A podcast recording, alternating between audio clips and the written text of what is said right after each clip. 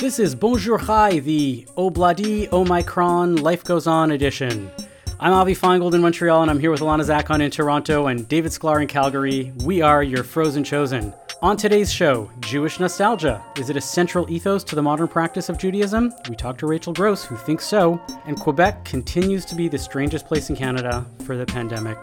Alana, David, have you been hearing about what's going on in, in La Belle Province?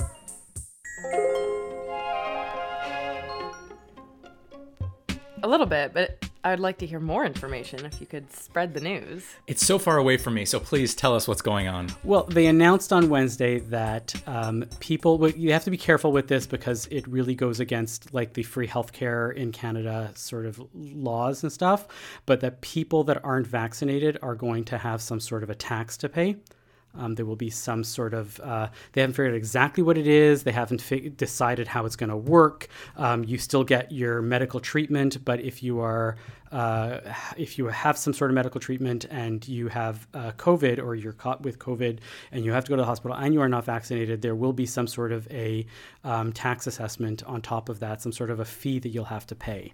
Um, I love that. Is this good for the Jews? Bad so for if the Jews? Yeah. so you can be medically exempt. Is that what you were saying? The, you can be medically no? exempt, but that they're going to be they're going to crack down on medical exemptions and, and be real. Although what that means, I have no right. idea. Um, but I guess some people can kind of twist it. I mean, Quebec does love taxing its citizens more than any other province in this country. That is true and giving us a lot less than what everybody. Nah, maybe not. We do get a lot of stuff. I mean, I you get a lot of stuff because of Alberta money. Let's let's just put it out okay, there. Fine. Those those those swings in Place des Arts are, are directly related to Alberta coffers from the oil industry. I hear that. Um, but I don't know. Like it's there's that. I mean, we're still on a curfew, uh, 10 p.m. to 5 a.m. Everything is still closed. Stores are still closed on Sunday. You can't even go to a grocery store on Sunday. Um, you can go to pharmacies and uh, dépanneurs, right? Which for non-Ontarians means uh, non-Quebecers means corner stores. Um, it's you know, a little I much. I, am a little done. I, I, have to say. I think everyone's a little done with COVID itself, but I think this is a measure that is is necessary and needed. But it doesn't um, work. Everybody says that, that tr- everybody says that that um, curfews don't work. I have no idea if taxes are going to work. I know that they, the two things that happened this week is that when they announced that you needed a vaccine passport for the to go into the pot stores and to the liquor stores, and when they announced a tax uh, on unvaccinated, all of a sudden first vaccine appointments like jumped. There were like 7,000 right. people who signed up for the first vax as soon as those things happened. And I think we have to be a bit punitive in this case. I, I actually think we don't recognize or realize how expensive these things are. That if someone who is unvaxxed and is getting sick and then has to spend time in the ICU, the thousands and thousands and thousands of dollars that that is, I actually think for generally, anytime we as citizens of Canada need a doctor or have to go to the hospital, we should get a paper in the mail saying it's free, this is how much it covered, but this is how much it costs, just so that we have a recognition of all the things that we use in our in our in our healthcare system that we know that an ambulance is $200, that we know even, you know, just seeing a doctor for 20 minutes is what, about $150? I, I don't know because I don't get a bill. I know what my bills were like in the US. Uh, I hear you, right? David. I hear you. I, I just yeah. think we we don't have a recognition of how much things cost. And if someone is deciding not to get vaxxed, then that is their prerogative. Then if they do get sick, they should be taxed on how much it's going to cost to keep our medical system intact because it is it is it is tearing apart right now. Yeah, I, I, I don't disagree. I'm I'm totally for this this punitive tax or whatever we're going to call it, however they're going to define it. I, I, actually think it's not actually going to happen. I, I think this is just something that he says in order to show people that he's strict about it, but he knows that there are people already, as we speak, probably planning lawsuits against it, and it's going to get caught up in, you know, in court, and it's never going to actually end up happening. But it'll just get him to November when he wants to get elected and show that I'm the strong guy and I'm, I'm really like, you know, stiff on uh, COVID. Uh, I, I don't know it's just like I think we're all fed up here. We're, we're ready when when normal people are breaking the law and having people over, otherwise non scofflaws. Um, I, I, was speaking to the Toronto Star this week. I'm going to be in the Toronto Star over the weekend, and uh, yeah, uh, talking about COVID. And uh, wait, why the Toronto said, Star? Why I aren't you in a know. Montreal think paper? An editor knows me, put me in touch Oh. because they know that the whole family got the the Omicron variant, and they're looking for Ah. people around the country. Uh, anyways, when I when I was talking to them, it was like, listen, when ordinary people who are not scofflaws, who obey the speed limits and don't do crazy things, when they're breaking the law, when they're having people over and you know gathering for services and you know do trying to live their lives as much as they can in in defiance of these rules, then these rules are starting to get a little silly. Isn't it crazy how even you could like eat an illegal sandwich in certain circumstances? Just what is an illegal sandwich? What is an illegal sandwich? I went I went to a spa recently. It's one of those out outdoor spas, the Scandinave Yeah. spa where you go into those baths, and uh, they had just shut down their restaurants. So um, you couldn't eat in the dining hall, but you could get it to go. So I was like, where am I going to eat this? So I went into one of those stalls, like a change room stall, closed the thing, sat, and I was like, I'm eating an illegal sandwich. You, you do need to eat when you're at those spas because you're what there for like eight hours of the day. and you need, you need You're something.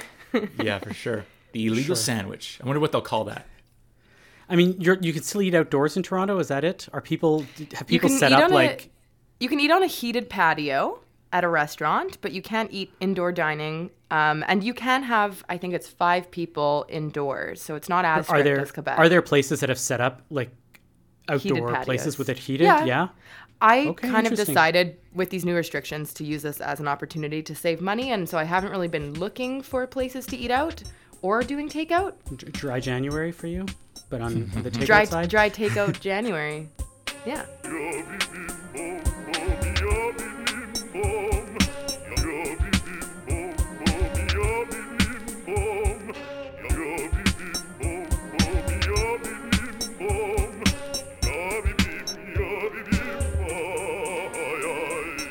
Anyways, um, so it's a little nuts, um, but that's where we stand, and uh, we'll find out from Laby whether it's for good for the Jews or bad for the Jews. Laby Lewin had a video that went viral. We'll talk to him a little bit later. Um, but first, Alana, um, talk to us about our sponsor.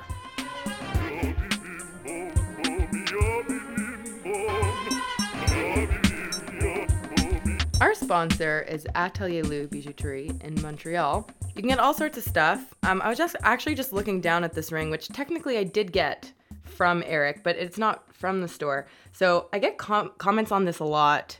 It's one of those old-fashioned like pictures of picture of a woman. It's a cameo. It's a cameo ring. There you go. Someone actually asked me the other day um, if it was based on someone I knew. And I was like, oh, no, this is some old lady. Looks kind of Grecian. But um, yeah, but I feel like this is kind of my style. And Eric does design custom designed jewelry. So if I wanted to have a replica made of this, that that is something I could do through the store. Or if you wanted just a whole bunch, he will source for you a lot of vintage or estate jewelry as well. I mean, he has true. quite a collection of uh, older pieces that uh, he has picked up over over the years, and uh, I'm sure if you say I want a cameo ring, instantly he'll be able to send you pictures of a dozen different ones and says "I- I'll either have those or I can get them for you.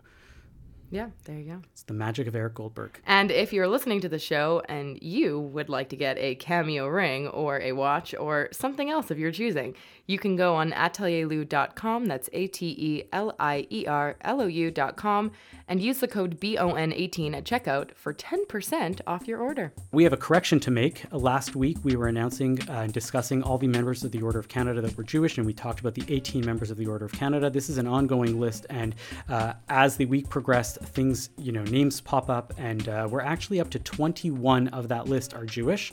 Sorry, David, to burst your 18 high bubble. It's ruined. Um, but um, we are, um, you know, sorry for the people that we left off the list, although we didn't call anybody out by name. So it's not like we're saying who is and who isn't on the list, but we're up to 21, and it's entirely possible that there are more. Um, if you know of uh, members of the Order of Canada that we may not have mentioned or have not- been mentioned on the CJN website, uh, let us know. We'd love to hear about them. What does it mean to do Jewish? In an era where traditional modes of Jewish practice are being abandoned, uh, but tradition is hotter than ever, Rachel Gross says it's time to understand Jewish religion differently. Rachel's the author of Beyond the Synagogue Jewish Nostalgia as Religious Practice, and she joins us today to help us understand why nostalgia is not just a thing of the past. Rachel, welcome to Bonjour Chai. Hi, thanks for having me. So, Rachel, I want to start by acknowledging that your book is very much centered on the American landscape. And while there is lots of overlap with regards to Canada, there are profound differences uh, that you likely haven't studied. Uh, and so you know that's there and we're not going to necessarily you know call you out on that or whatever it is uh, nevertheless can you start by telling us a bit about how you see nostalgia fitting into contemporary judaism so i think about a very particular kind of nostalgia as a type of religious practice as is the subtitle of my book um, i'm looking at nostalgia um, by Ashkenazi Jews, as you say, especially in the United States, for um, Eastern European heritage and their immigration to the United States um, at the turn of the century, and how that um, Ashkenazi Eastern European culture developed in the United States. I'm looking at nostalgia for that moment and for that culture and how it manifests in different um, institutional and and material forms in um, in Jewish culture in the United States. And I am making the argument that if we think about religion really broadly, if we think about American Jewish religion in particular really broadly, to include um, these nostalgic forms that we often think of as cultural, it gives us a better handle on um, on American Judaism and and perhaps on Canadian Judaism as well. I'll call myself out for that as well. So I'm looking at four case studies.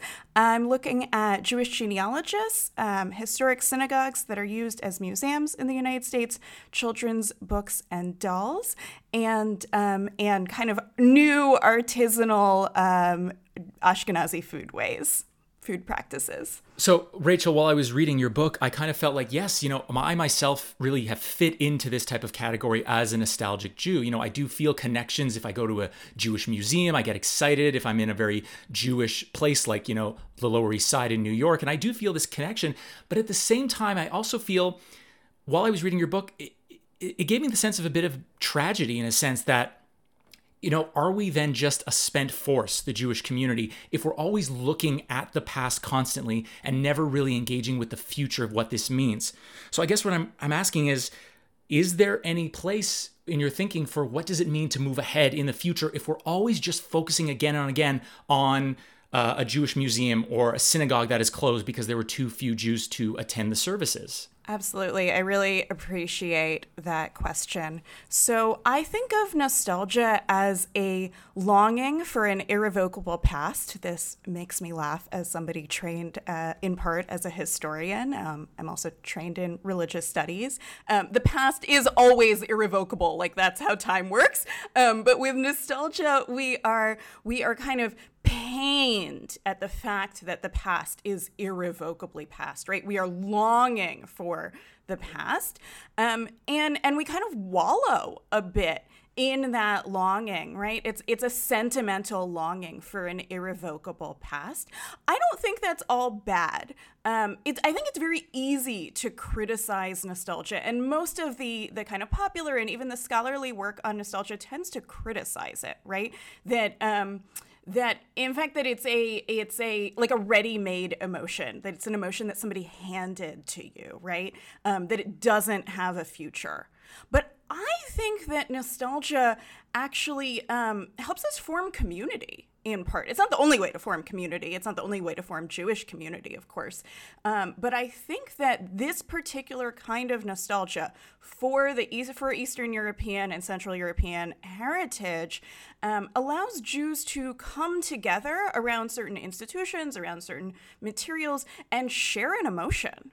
Share an emotion that connects them to their their past that connects them in their present through a shared emotion and even helps us think about the future a bit. Think, think about what values um, Jews want to pass on to their children, to future generations, that they valued in the past. So there's lots of things to criticize about nostalgia, about this particular type of nostalgia.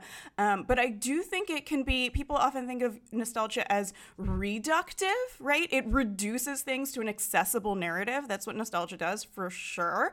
Um, but it also, I also think of it as productive, right? It produces a shared emotion, it produces a community, it produces a connection to the past that might even help us lead into new directions for the future. So my question is is nostalgia enough to sustain us? Because you're making the argument that nostalgia acts as religion for people who might not fit into the typical religious box. But if we're losing tradition in this hypothetical reality where nostalgia becomes the one form of Judaism, if we lose practices like Shabbat or Kashrut or attending a synagogue, um, what how much longevity do we really have as a people? And I, I kind of had a, a hard time really being convinced that a pastrami sandwich is going to be the thing that kind of maintains us. And I'm being a bit tongue in cheek, but that is a an example that's been brought up in the book. Absolutely. So I want to clarify a couple of things that I'm doing and not doing.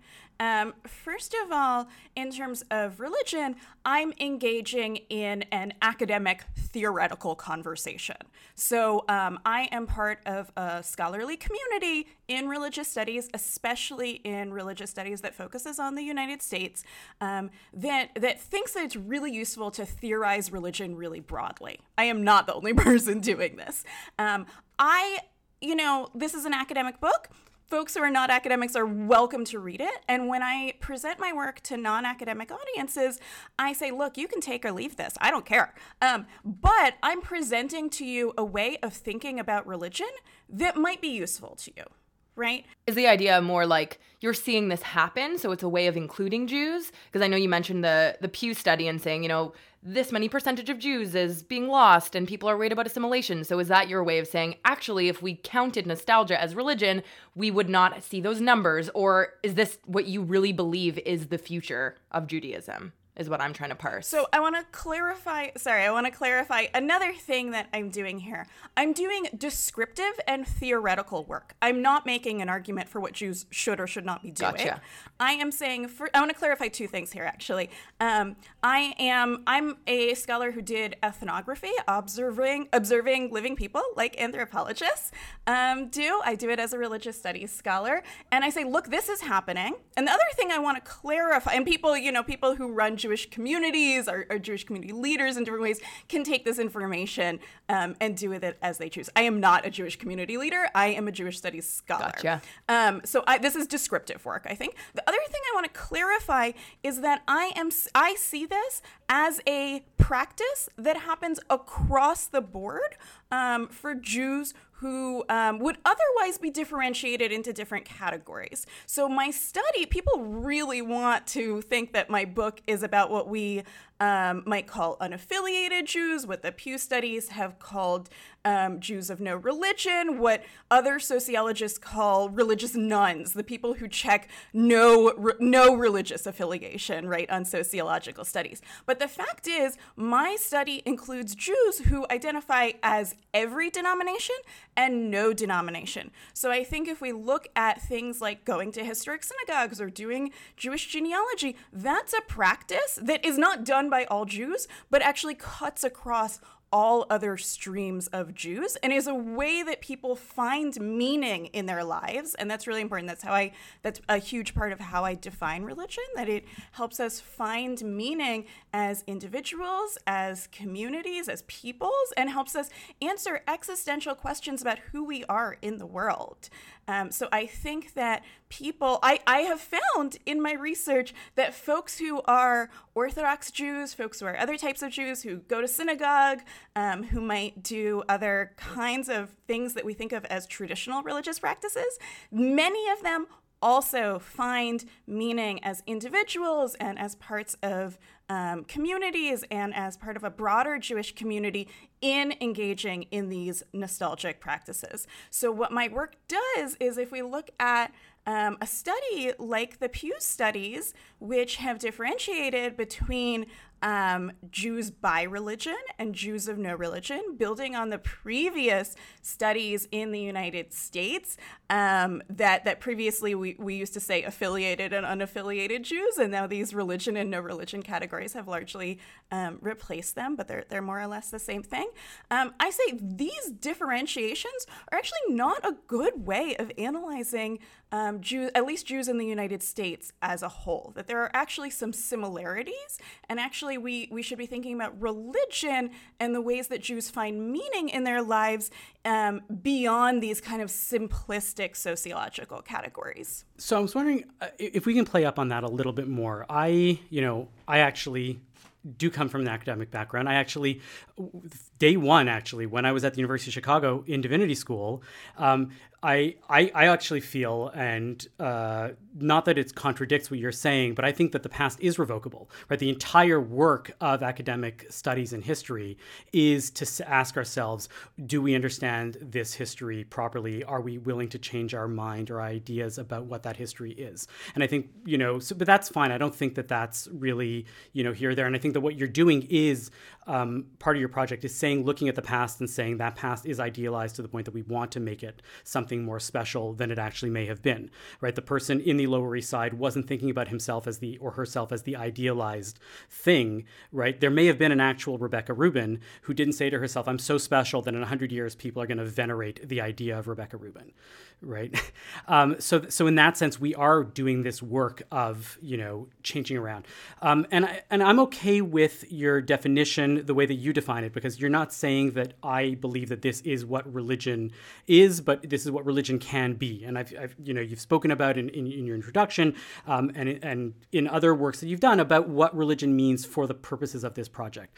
Um, and I, well, the thing that I am not quite, and I would love for you to expand on a bit more, is what are those values other than family, right, and history? Because one of the things that I find, and you know, David loves to talk about the fact that he hates that Judaism is just tikkun olam Judaism for a lot of people, right? That it's reduced to one value, and that's the only value that we have. What are the other values that we get from PJ and genealogy and you know uh, Rebecca Rubin, you know, American Girl dolls, or all of and delis. What is the values and the and the you know thing that gives it that sense of the sacred, that sense of the special, the sense of the meaning and values uh, beyond just family and ancestry and history? So I, I think that is the primary value that that nostalgia gives us. Um, that it helps um, place people in in a sense of the world in time and space right that's that's a pretty big thing um, i think a lot of the um, individuals that i look at in different case studies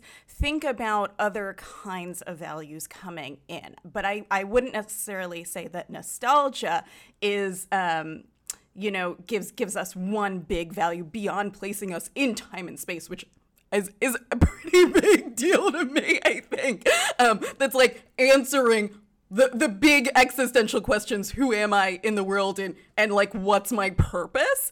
Um, but i think there's a lot of other kinds of values that come in in the particular case studies that i look at and those can be really individual. So genealogists um, help understand you know they think about their their families they think about really discrete values actually um, or, or discrete characteristics. They um, they might find kind of surprising connections. Um, people have said, "I have this job, and my ancestor had had that job," and you know, I think we're we're both artists, and I'm finding that that kind of familial connection that was a fascinating thing in the book, you know, about how, and, and one of the things that, that connected with me personally was when we were naming our kids, um, it wasn't enough to just find an ancestor or a grandparent. And I didn't want to just take the same names and, and, and bring it forward. It was like, what is the values that, you know, Zadie X stood for and how are we going to name our kid for the values um, that are being transmitted through history. So that really does resonate with me in that way.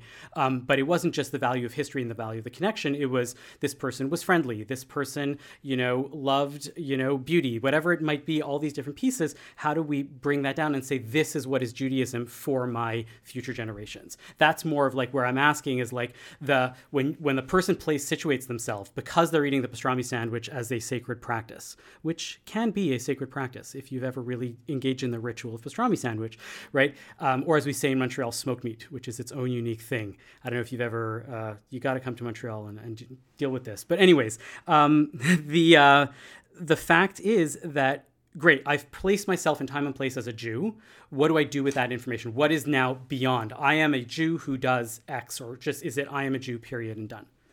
Yeah, so I think again, I think that that varies according to, to individuals and case studies. I think the the children's books I look at um, are, are often more forward thinking because they're they're kind of explicitly thinking about different values, right? They might be thinking about, especially the ones distributed by PJ Library, are thinking about particular rituals. They might be thinking about um, kindness and inclusivity, things like that.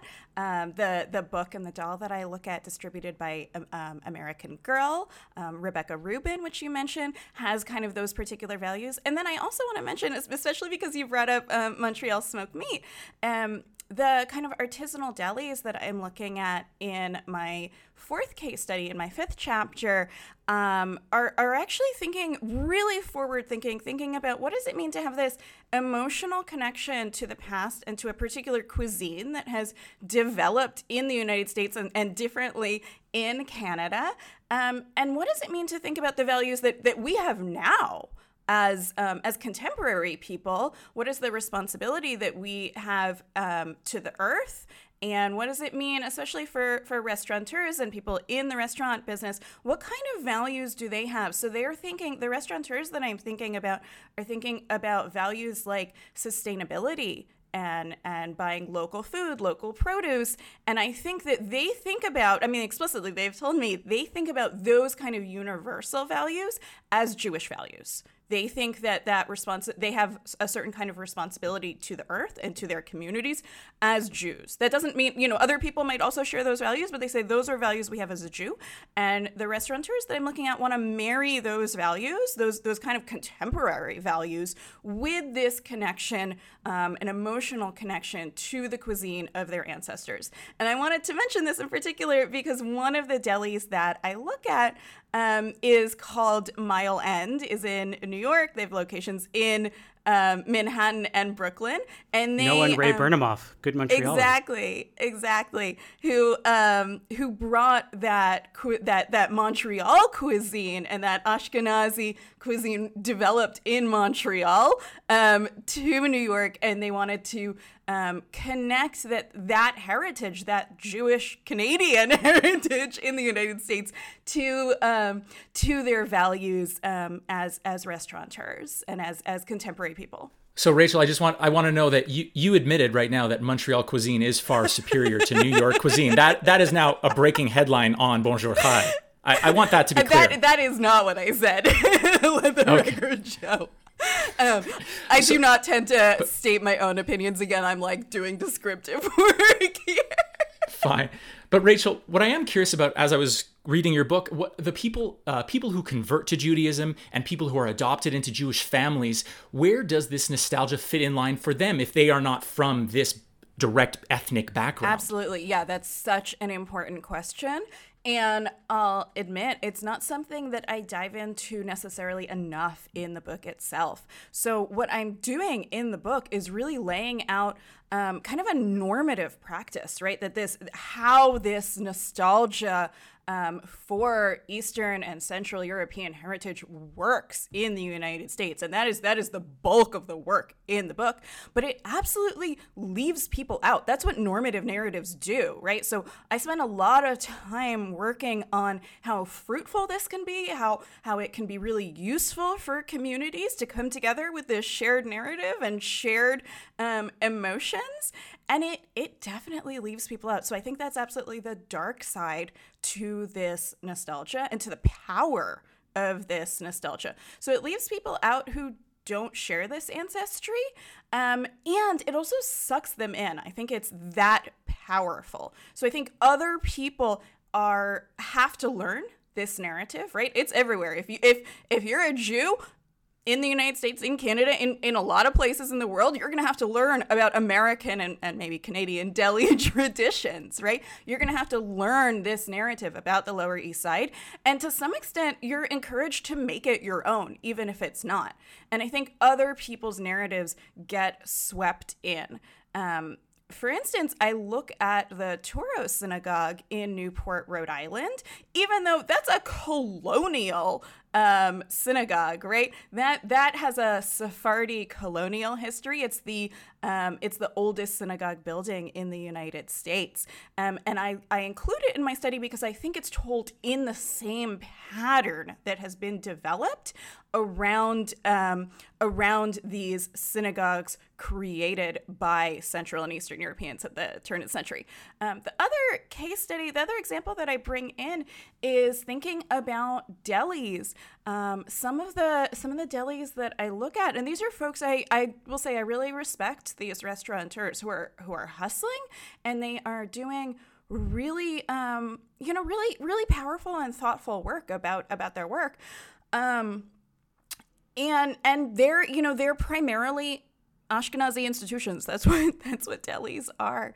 Um, and some of them are thinking about um, about broadening their story a little bit and bringing in other people, um, other types of Jewish history. So, Saul's Deli in Berkeley, California says, We are telling a history in our deli. We are telling the story of um, Jews from Eastern Europe, and they move to the to New York and they continue going west until they hit Berkeley, California and can't go any further. And I, I love this story because I'm I work in San Francisco now, so it makes Berkeley, California, makes um, Northern California like the center of Jewish history. And and over at Saul's, they've started to include Sephardi and Mizrahi dishes as kind of vegetarian side dishes. Um, it's you know a lot of a lot of Sephardi dishes and a lot of Mizrahi dishes can, can Middle Eastern stuff can can lend itself to like you know a good vegetable salad, a good side dish. Uh, yes. You know, and I. I really want to be kind to the folks at Saul's who are doing like really smart and important work, um, and and thinking really deeply about how to bring the deli into into the 21st century. Um, and and thinking about who's in their community, um, but yeah, it's it's a little bit on the nose. But wasn't there sort of like um, pe- Jewish communities were talking about sort of the decline of the Jewish deli on the East Coast itself? That the fact that no one was coming to these nostalgic delis, delis anymore, that they were shutting down. So then, do they need to reinvent themselves and thus move further away from nostalgia, or do they really need to clasp onto this nostalgic uh, past? Yeah. So I think um, people were were really concerned about the death of the deli in um, maybe the late 1990s, early 2000s, and each of my case studies is is thinking about a, um, a, a, kind of development in American Jewish nostalgia that develops in a different decade. And the artisanal delis that I'm looking at really come along in the early 2000s when folks um, look at um, at at delis that were really disappearing for for a number of reasons. People just weren't interested in delis, and and I think the restaurant business kind of goes through different waves. Um, and and I, I want to say younger folks, but it's not just younger folks, but a number of restaurateurs started thinking about, hey, this heritage is re- this culinary heritage is really important to us, and wanted to again bring it together with with contemporary food trends. Um, I want to go back to Alana's really important question that I didn't fully answer um, about you know, is this sustainable in, in a different sense than, than the food um, might be sustainable for the earth? Um, so so you know is this just a culinary trend right? Is this is this over? Um, i have been this book started as my dissertation. Um, so i've been working on this for at this point i've been studying it for about 15 years. Um, and i you know there there arguably there might have been a moment of sustainable um, artisanal delis in kind of the the around 2010 ish um, and and it might be over. Surprisingly, a number of these are actually still around and still thriving. Some of them have developed in different ways. A, a kind of shocking number of them are still around. Um, but to Alana's broader question about is this sustainable, so I think as a as a scholar And um, to some extent, as, as a kind of quasi historian, as a religious historian, um, I don't care. I'm thinking about, you know, I, I tell my students um, studying history is the study of change over time. And when we study Jews, we have to understand that we are studying Jews and Judaism changing over time. And I think that is that is the bottom line that Jews and Judaism change over time. So this is looking at American Jews in a particular moment, and it will change. Absolutely. Nostalgia is not nostalgia in this form is not going to continue to be a guiding factor. I believe. Right. I, I don't make predictions about the future, right? That's not, the scholars try not to do that. But the fact is, um, a lot of times when people ask me this question about sustainability, I don't, I don't think, I don't want to put this on Alana. I don't think you're asking this. Um, but a lot of times people will say, you know, unlike, how is this, you know, I'm, I'm worried about this nostalgia stuff because um, I think that remembering the Holocaust and support for the state of Israel in a particular way are the foundations of North American Jewish community, right? And those seem to me to be more stable. And I will say, you know, are, are you sure? Are you sure those are really stable? Because they don't look that stable to me right now. A lot of a lot of folks, um, especially younger folks, but as you know, people of all ages are, are not finding their primary means of mm-hmm. connection to Jewish communities through those things. So the fact is, yeah. those are, and those are actually not that old. I, I love when people yeah. tell me this because, right, we're talking about thing, you know, when we're talking about remembrance of the Holocaust and support for the state of Israel, we're talking about um, forms of community organization that were largely developed maybe in the late 1950s and, and really into the 60s and 70s. So those are not that old themselves. And, and you know, maybe this is, I, I would suggest that this is another way of connecting right. to Jew- Judaism and Jewish community um, that that will also have its moment and something new will develop. And you know what? That's great and that's okay because Jews, especially North American Jews, are amazingly creative and resilient people. And like, I can't wait to see what they're going to do next. So, um, yeah, look, it sounds wonderful. Um, I'm not so sure that we are, you know, not, I'm not a scholar, but that we don't look askance when a scholarly theory gets you know disproven or whatnot. I mean, I to me the biggest example, one of the biggest lessons of the past 20 years of American Judaism is this massive repudiation, rightfully so, of people like Steven Cohen, who, um, you know, basically their major thesis about Jewish continuity is these most anti-feminist women as breeders. We've just got to like prevent intermarriage because Jewish women are basically there as receptacles for Jewish babies, right? And and I'm okay with saying that is bad scholarship, right? I'm not saying what you're saying is bad scholarship, but I'm always still future thinking, and I know that you're being very descriptive. But what happens when you know, the 1619 project of the Jewish community goes and reminds people that a lot of the Ashkenormativity of the first 200 years of American Jewish history is really Sephardic history, right? Because all of the Spanish and Portuguese congregations are westernized, but there's the assumption that because they look Western that they are Ashkenazi is false. And the idea that you know, the Lower East Side was this moment for for a brief amount of time, but in in reality, the richness and the flourishing and the otherness of Jews in America was, you know, there. Um, and, and so that you know that's still always playing in my mind. The other thing that that plays in my mind is you know, and it's wonderful that these deli people are, you know, talking about sustainability and talking about how this artisanal Ashkenazi world is there. But again, what happens when Sephardi culture is going to have a moment, and that's going to become the like falafel stands are going to become much bigger and more artisanal and cool, and that's starting to happen, by the way, with Zahav, Michael Solomonov, and that tradition being really like emerging in North America and in America in specific. And and to be honest, like I, I'm a little suspicious of those people because there's commerce involved. I I read last night to my daughter who owns, she's 10 and she has a Rebecca Rubin. And I read to her from Pleasant Rowland, who is the founder of American Girl, quoted from your book. And, and it says, she says, you know, um, but most importantly, these dolls give girls a sense of self and an understanding of where they came from and who they are today. That is American Girl's mission. Uh, th- that is American Girl's mission has been a project of defining Americans from its inception. And and she looked at me and she goes, "That's just marketing."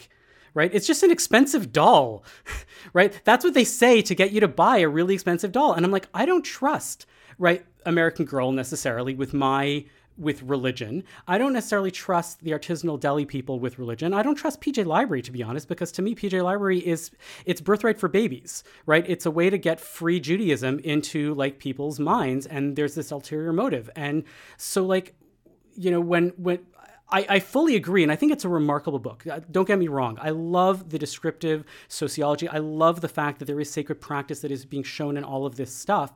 I just I'm, I'm not sure that the capital, and, and maybe that's because it's American, and America is fundamentally capitalist in nature. And as a Canadian, there's a, there's a little bit of an icky taste in that, that I don't want that to go into my religious life. Um, but, but so much of that, and then, you know, is coming together with me. And then to top it all off, all right, I start asking myself, and this to me is the question if you have to ask, answer one of these, or unless you're going to answer all of them, please, I, they all know that I have run on questions. Um, what isn't religion? right according to this definition how do, what are the boundary cases how do we decide that this is not what it counts and so when pew decides there are jews of religion jews of no religion and non-jews wh- where are these cat- what's the boundary count categories for people that are not religious at all or have no religion because then everything can be religion right? Southern white culture is like odious but it can be it can be called religion because it connects people to their family and values that they yeah. consider so to be important. there was obviously quite a lot there. Um, and bef- before i get to the great question about um, is can everything be religion? Um, i want to address your concern about commerce. Um, so the kind of scholar that i am um, I'm I'm trained by um, lived religious studies, thinking about what people do in in real life, and also material culture studies, thinking about the stuff that we use in our life. That's really why I'm really grounded in. I'm interested in institutions that shape our lives, and I'm interested in the stuff that shapes our lives. And I think that um, actually all communities that I know of are shaped by commerce. You know, in at least the communities that we know of under under capitalism. Um, you want to think about any kind of traditional. Have you seen, incidentally, by the way, the uh, the Instagram ha- uh, page, the Instagram account, uh, Preachers and Sneakers? No, but I'm going to look it it's up immediately. Oh my God! It is the the absolute intersection of American religion and commerce. Um, yeah. Yeah. It's about like re- really rich pastors and the very expensive sneakers that they wear on stage. So we can think about um, the intersections of religion and commerce that we like and that we don't like, but I don't think we're going to escape it everything that we have in our traditional religious communities, however you want to define that, whatever you think about as like non debatable religion, um, that's shaped by commerce, right? And I don't think that makes things good or bad.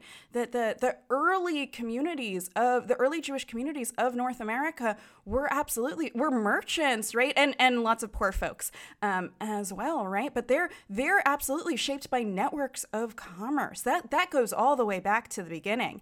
Um, the the the thing that I'm looking at that I think is is different today in the case studies that I'm looking at is that that commerce, um, that nostalgic commerce, has been institutionalized in different forms, has been made standardized in really particular ways. And when I look at the the folks that I've studied, my interlocutors, you know, when I when I interview these restaurateurs, I find that they're they're generally, maybe not everybody, but but the vast majority are are in it both to make a living and they're super sincere. And I think that folks who sell things can do both, right? Um, y- you can like it or not. You don't have to go to an artisanal deli. You don't have to find meaning there.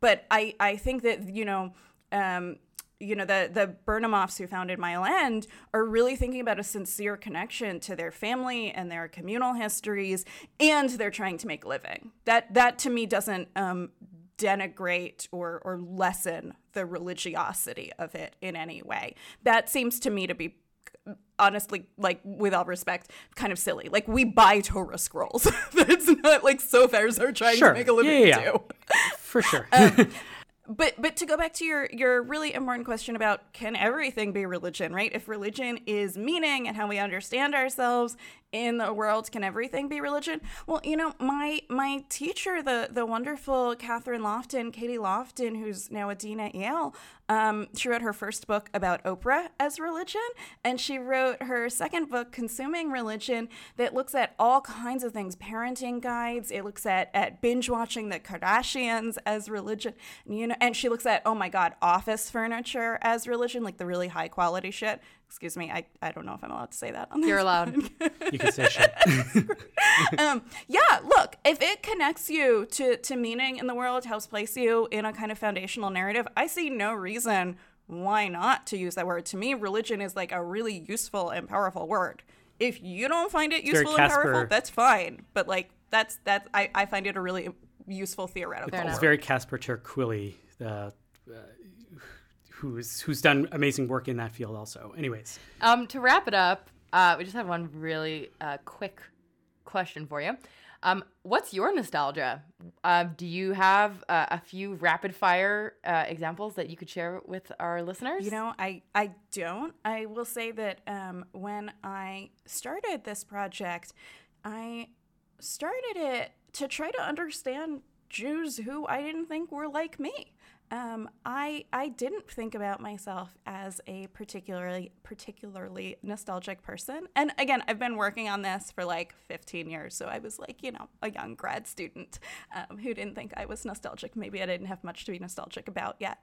Um, but I grew up in a kind of, you know, some of my grandparents were kind of anti-nostalgic. They said, look, you know, we left, you know, our our parents left Eastern Europe. We left it behind. There's, you know, these folks who are nostalgic for that world, like they kind of denigrated it and looked down on it. So I wanted to explore something that that didn't seem intuitive to me. And um, over time, as those of you have done research, you know, might might know we we might begin with something that's unfamiliar, and then we get sucked in, and are like, oh, I really feel this, and then like eventually you might plateau. Um, so so some of these things are, are things I'm drawn to. You know, I love spending time in the Eldridge Street Synagogue on Lower East Side because it's gorgeous and like who wouldn't want to? And um, you know I, I grew up wanting american girl dolls. I never got one until i did this research. Then then my friends actually bought me one for research. I i will say also i think we've all begun to think about nostalgia a little bit little bit differently in the pandemic. Um, and you know i i live alone in San Francisco, and all my family is on the East Coast in in Virginia and um, you know, I've, I've I've been pretty nostalgic. Um, I finally gotten to see them now, but um, you know, for for you know a year and a half, I didn't get to to see my nephew, didn't get to see my family, and um, you know, I think we've all been thinking about the comforts of home and about nostalgia a, a little bit differently, as well as the dangers of nostalgia with with kind of recent political events. Fair enough. Very interesting. Thank you. Thank you so much. Thank you so much. You can find links to buy Beyond the Synagogue in our show notes, where you will also find the promo code GROSS30-FM to buy the book at 30% off with free shipping directly from NYU Press. I highly doubt that the free shipping will extend to Canada, but you never know. Uh, you can find Rachel Gross on Twitter at Rachel Beth Gross, and you can find us on Twitter at Bonjour Chai. Email us at bonjour at thecjn.ca or reach out to us on our Slack channel to let us know what you thought. If you want to join our Slack channel, just send us an email at bonjour at thecjn.ca and we'll get you in.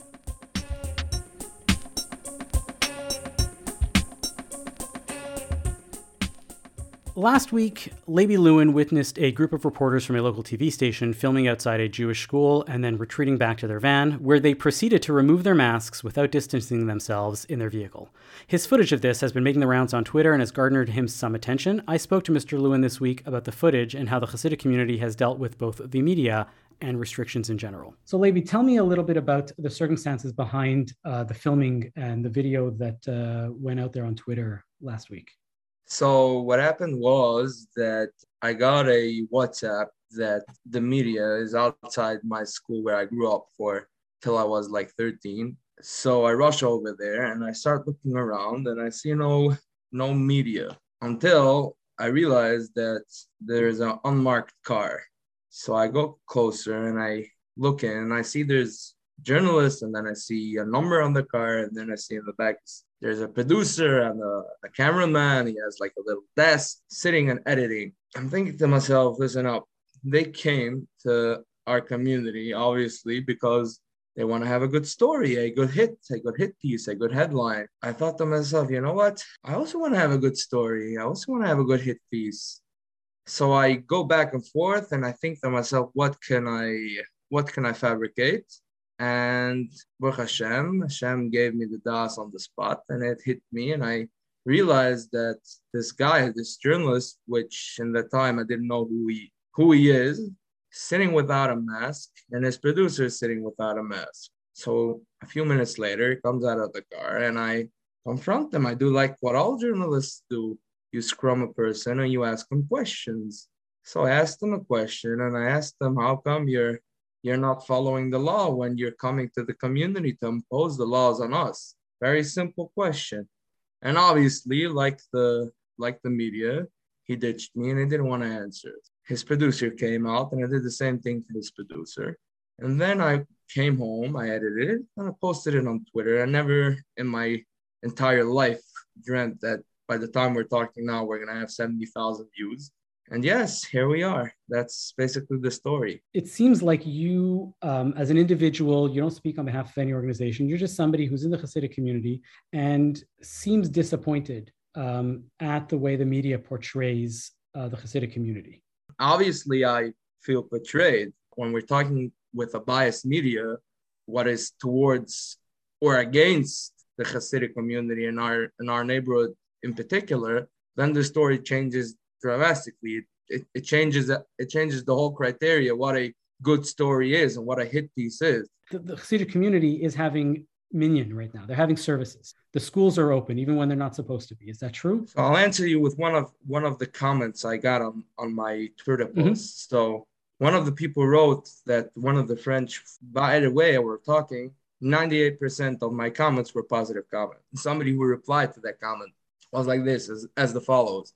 So you should obey, you should comply with um, the law. Everybody's complying, and everybody should. Um, you're you're not an exception somebody replied to that guy and told him, listen up, I don't understand you. If you have a problem that the Hasidic community is open and having minyan, having practices, services going on with their life, do the same. You could all do the same. It's called united non-compliance. But hold on, 22 months ago, when we started this pandemic, Right. Was it United non-compliance or was it just Hasidic no, non-compliance? No, not true. Because 18 months ago, was there United no, non-compliance or was there Hasidic non-compliance? Let me answer you on that one. Yeah. 20 months ago was right after Purim, right before Pesach. Mm-hmm. I remember, I remember where they shut down all the all the schools, they shut down all the all the all the yeshivas, they shut down all the the the, the synagogues, the Batei Midrashim. Even Tosh was closed, shut down completely. Tosh is a community that's almost an enclave, like a little shtetl in northern. Exactly. So they closed everything down, and happens to be Tosh was one of the first ones to close. Not even they didn't they didn't get rec- recommendation from Health Quebec to close down. They they closed everything down to be better than be better prepared than than Health Quebec. So we went into this three four months strong. Everybody was obeying. Nobody was making minyanim. The minyanim even what were on the porches and everybody was social distancing and masking. And what happened was the government was was basically flip-flopping whole whole time. And they said they pushed the whole the whole time with boundaries. Okay if you're going to do this then we'll give you this. If you're going to do this we'll give you this. So the community felt like like wait a second. Okay fine. So now you're pushing us off till the vaccine. Okay fine. As you know in our community in montreal we're 85% vaccinated when I went in to interview people at a vaccination, a Hasidic vaccination clinic, this was already in September, and a lot of them hadn't gotten the vaccine. And a lot of them were saying, I'm getting the vaccine, but I don't really believe in it. I'm just doing it so that I can travel. So what's the problem with that? There's no problem with that. The, I think any reason is whatever. The whole but, point of the, the vaccine? vaccine had been around for several months already. So who cares about that? If somebody takes the vaccine, for for for travel. I'm not be happy that about, took the vaccine. For sure. I'm not talking about again, I'm not talking about slow compliance. I'm talking about the fact is that the Hasidic community was perceived to be, and I I in my talks with people in the Hasidic community, there was a lot of stuff that was going on that was there was non-compliance when everybody else was complying. I'm not going to justify or or de-justify. I'm I'm not complying and de-complying. I'm just going to ask you back a question. Mm-hmm. Um um and what's the problem that that the population is not complying? Explain well, it to me. All the, Explain all me why a Hasidic a Hasidic dude from Outremont who doesn't have social media, doesn't have internet, his kids don't, don't, don't have internet. He got the vaccine or he didn't. regardless, he got COVID because his grandmother's, Baba's, sure. Schwager's, uncle's thing had COVID, and everybody got COVID, and everybody eats from the same children pot than than from everybody. So explain me why he should be concerned when he got COVID, not now. 18 That's months fine. ago. But the fact is that everybody everybody sees what's going on. Everybody else seems to be following the rules. Every all the other synagogues in Côte Saint Luc and in uh, in in Dollard and all these other places, the synagogues are closed. The churches are closed, except for a few of them. And so it makes sense that the the synagogues that are open or that are open illegally, and you know people are are running out of them on a Friday night, that people are going to make a media story out of that. You and I agree that if you're breaking the law, you should be proud of the fact that you're breaking the law. That the to you the whatever it is that you're doing as a religious Jew is more important than whatever the government is telling you that you're supposed to be doing. Obviously, that's, and you should be proud about one- it. For, for me, 100%. perfect. For, That's for the then- community, I can't right. speak on behalf of If you are breaking the law, you should at least be proud about it. So that's good. So what I'm curious about is is that for everything or is that just for religious services? Because uh, you know, I, I saw this picture and I'll ask you about it again just as a private individual and with this maybe we can, you know, move on. There's a grocery store and this is not about religious services, right? There's a grocery store that has a sign that was taken recently and it said, you know, le magasin fermé, the store is closed, and then in Yiddish it says on the bottom, "Machen rein von de Beck," which means what for us in Yiddish? you could come in, you could come in from the back. you can come in from the back right and so clearly there are people that want to break the law not about religious services but also about commerce about business right do you think that that that idea about expanding and saying being proud of breaking the law is about religious services or it's just in general that you think that a lot of the regulations uh, In this in apply? particular case, or an opinion I have a question to Premier Legault, and, and this is going to be my answer. That I don't understand by hurting by hurting small businesses by closing them off. You're trying to build them. I don't understand that concept. So in this case, I'll pass. Um, Leiby Lewin, thanks so much for talking to us. I hope we can come back and uh, talk about the Hasidic community again. Your voice is uh, is an important independent voice in the community.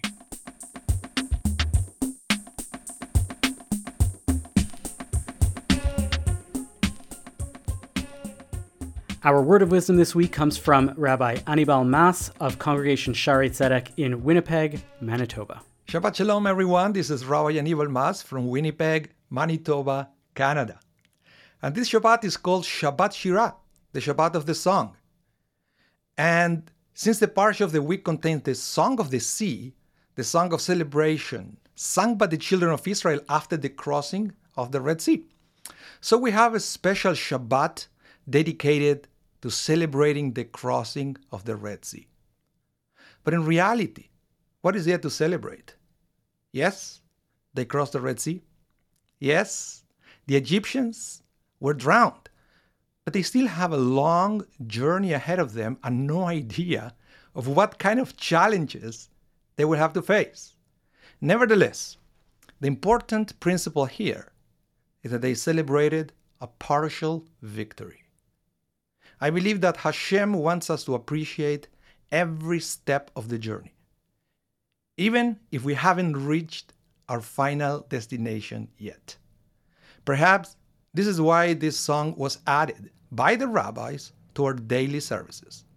To have the opportunity to remind ourselves every day the importance of appreciating the simple blessings we receive day after day. To remember that no matter how far we are from our dream destination, today we are one step closer to it. Many of our dreams were put on hold during the COVID pandemic. Schools, schools, businesses are operating at a reduced capacity, and yet they're achieving amazing things even with those limitations. You know what? That's something to celebrate. We may not be at a place where we would like to be, but nevertheless, we should say, like Moses, Miriam, and all the Israelites. Mi chamocha ba'elim Hashem, who is like you, Hashem. Thank you for the blessings of today. Shabbat Shalom. And now it's time for our Nachas of the Week, where we talk about things that make us feel good about being Jewish this week. Alana, what's your Nachas? I just signed up for something that I think is kind of a fun idea. It's called Music Before Shabbat, musicbeforeshabbat.com. Um, on the website, it says Jewish music captures the history of a civilization. Jewish music catches the nuances of the yearnings and pleasures of the human being throughout millennia. Sign up and receive one piece of Jewish music with some fun facts just before the weekend. So it's totally free. And uh, you can sign up on their website, musicbeforeshabbat.com, and get like a new piece of music to listen to every week. So this weekend is Shabbat Shira. We're going to be reading Parsha Beshalach. Um, and so it's called Shabbat Shira because it has the song that was sung by the people of Israel after the splitting of the Red Sea. So, how appropriate to sign up to get your piece of free Shabbat music now, if you would like to join me the the the classic one is the Az Yashir. That's what shows up in uh, in this week's Torah portion, right? That that shows up in uh, the daily prayer, um, and I'm sure there were many other songs that they were singing. They had a whole week of like Exodus to like get to the uh, to the sea, and then when they get out, that's when they sing Az Yashir. Um, but I'm sure there was lots of songs. Um, I don't know. You think they sang some Hallelujah? They probably sang some Hallelujah, but not the some, Leonard some Cohen Leonard Cohen version. Hallelujah. That's what I was thinking. Yes. David, what's your nachas? Uh, it goes to Rivka Campbell this week. Uh, she is on our sister podcast, Rivkush. Uh, last weekend, she hosted an online event entitled Building Bridges Celebrating Diversity in Jewish Life. So I learned a lot about Rivka's uh, experience as a Jew of color with a Jamaican background. She really delved into the history of Jews from Jamaica. About, you know, they, they even obtained their full rights before any of the other Jews in the rest of the British Empire. I learned that, you know, Jamaica saved a lot of Jews uh, in the Holocaust about her dreams to go to Israel, her experiences in Arad, Israel, and about Black Lives Matter, all from uh, Rivka's point of view. So it was really wonderful to hear to hear from that. Thanks, Rivka. Very cool. We'll put the link to that in the show notes. I'm sure you can still watch it. Um, I uh, the other thing that's coming up this week, in addition to being Shabbat Shira, but next week, um, Sunday night and Monday is Tu B'Shvat, and uh, Tu B'Shvat. Tu B'Shvat is the uh, holiday of the trees in Israel. It's the Arbor Day, Eco Day, Sustainability Day. It's the least Canadian holiday you can possibly imagine in January. Um, one of the things that people do do on Tu B'Shvat, though, is they eat a lot of foods from Israel, um, and especially the seven species. So I want to highlight two of my secret ingredients that are my like secret weapons in the kitchen uh, that I use all the time, and that's pomegranate molasses and date syrup. Uh, as a matter of fact, date syrup, date honey, is uh, it's called silan, and it is what we refer to when we say the land is flowing with milk and honey. Um, the honey there is actually referring to date honey, um, and I use it in everything. Uh, date honey is amazing. Pomegranate molasses, I make cocktails with it. It's such a killer ingredient. It's funny. I was thinking about that this morning. These two things that are like of the seven species in Israel, and I was like, wait, I can have you can have liquid wheat, right? You can just have a, a glass of whiskey, and uh, liquid barley, right, is uh, is beer, right, and uh, grapes are wine, and pomegranate molasses and date syrup, and olive and You're just looking for olive excuses and to olive drink all week oil, long. and then I got stuck on figs, and I couldn't think of any aside from like fig arak, and so that was my like seventh all the way round, right? So there's some alcohol in there and some other things, but that was the liquid seven species um, that hit me, and uh, there we So go. So if I wanted to get Um, some silan or pomegranate molasses, is it easy to come by in a grocery store, or do I have to go to a so specialty in store? the, the kosher grocery stores kosher grocery stores will almost invariably like the ones that have a nice israeli a selection of israeli foods will have you, you can e- probably even find three four different brands at any good kosher in Toronto, store. probably. Uh, I have a harder time finding uh, pomegranate molasses. In the States, there was a couple of brands that were always reliably kosher in all the grocery stores. Uh, here, I actually end up finding them more in the Middle Eastern stores. Uh, and I'll even find a brand or two that has a kosher certification on it. Um, and I, it's entirely possible it's available online, but I know that I go to like Adonis here and I know that they have a brand and I when I go, I'll stock up on four or five bottles because it doesn't go bad. And uh, pomegranate molasses are awesome. But yeah, check it out. And it, I'm sure it's available without certification, just about anywhere you can get Middle Eastern foods. Um, pomegranate molasses is like a staple there. Um, yeah. I think the most kosher thing I could find in my Safeway grocery store is Bissli's, Bamba, and some Montreal is matzo ball mix? cheese ba- matzo ball Oh. mix for sure is there, and some Montreal cheese bagels. Oh, whoa! You have cheese yeah. bagels there in Vancouver. they're at- they're fr- they're frozen, and uh, you have to heat them up. yeah. that's really rare. Like people in Toronto don't know what a cheese bagel is. It's such a Montreal staple item. People are like, "Oh, like a bagel with a slice of cheese." I'm like, "No." No, exactly. and I used to love Super it. I used to love it as a kid, and then I realized just how Yeah. fattening it was, and I said, "Oh, I can't do this often." Or it's like phyllo dough, and th- yeah. I feel like we need to do an episode all about the cheese bagel. Um, Ooh, like the think? history of the cheese bagel. It's been underrepresented Yeah, the- in our Jewish the cuisine. lore- Do we get on like a representative Yes. from Montreal Kosher Bakery?